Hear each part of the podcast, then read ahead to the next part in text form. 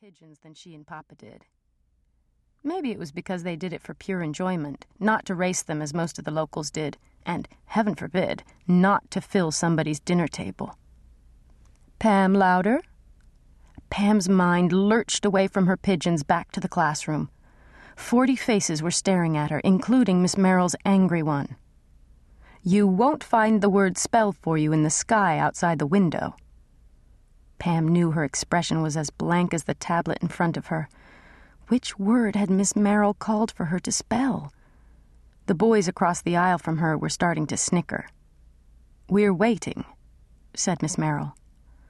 Pam made herself stand. Her mind raced. Which word? Which word? Locust. A whisper from somewhere behind her. Spell locust. Was it Nina?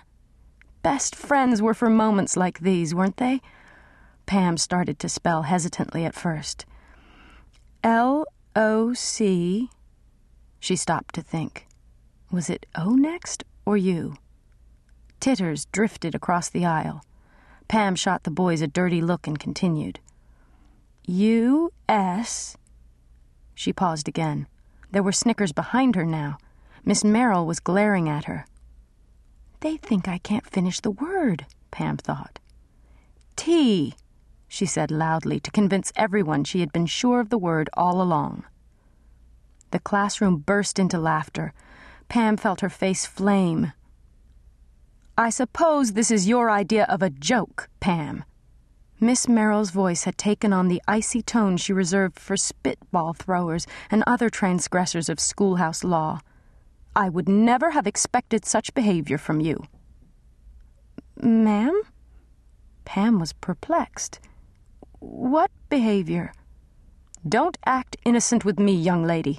I called out encyclopedia, you spelled locust. Purposefully answering my questions incorrectly may get laughs from your classmates, but it also gets you 30 minutes in the corner after school, standing on one leg. Now, let's try to get on with our lesson. With a hand on each hip, she turned to the other side of the room.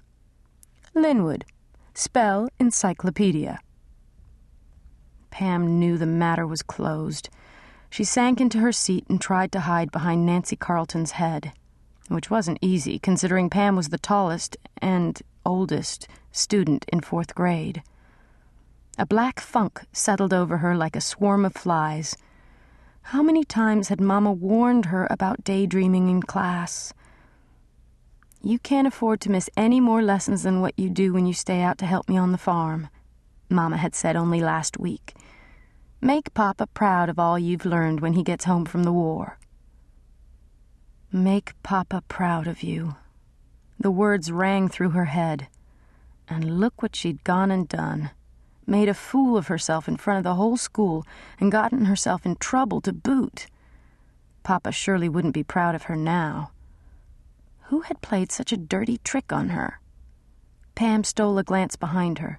Her eyes met Nina's, and Nina jerked her head to the left and back one more row, toward Henry Bagley, Alice's bratty younger brother. Henry, legs in the aisle, hands behind his neck, was grinning like a possum. When he saw Pam looking at him, he mouthed, Locust, and doubled over with silent laughter. Henry. Who else? He made it a point to get Pam's goat every chance he got, and he didn't even have to work at it. Henry just being Henry was enough. The worst thing was, Pam had to put up with him because Mama worked for his father. Mama agreed that Henry was a pain, but she called him an affliction Pam would have to bear.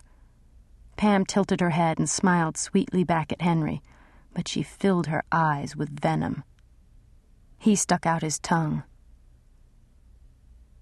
When Miss Merrill finally released Pam, the schoolyard had cleared out.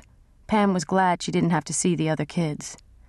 Then she spotted loyal Nina sitting under the chinaberry tree, eating a biscuit from her tin lunch pail. Nina hopped to her feet as Pam dragged down the schoolhouse steps. You were in there a long time. Yeah. Pam knew Nina wanted details.